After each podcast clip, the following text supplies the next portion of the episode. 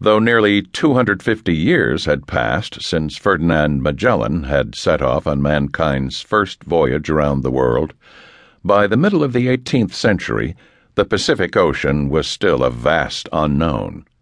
But with the end of the Seven Years' War in 1763, France and Great Britain determined to carry their political, scientific, and commercial rivalry to the farthest corners of the earth. By 1800, they had dispatched half a dozen voyages of circumnavigation in what would become known as the Second Great Age of Discovery. Like their predecessors in the 15th and 16th centuries, the so called Great Age of Exploration, these new expeditions were launched primarily in the hope of financial gain from expanding overseas trade.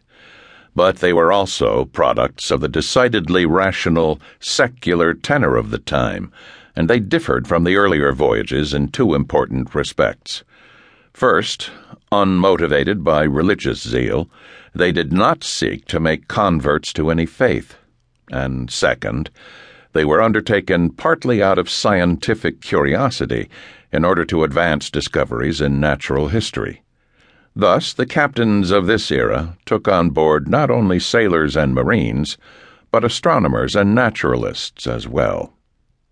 The preeminent French explorer of the 18th century was the charming, brilliant Louis Antoine de Bougainville, who, having fought with Montcalm in Canada during the Seven Years' War, became the first of his countrymen to circle the earth. Sailing from Europe in 1766 with the speedy Boudeuse and L'Etoile, Bougainville called on Tahiti, which, following its recent discovery by Samuel Wallis, had already assumed its place as the prototypical Pacific island paradise.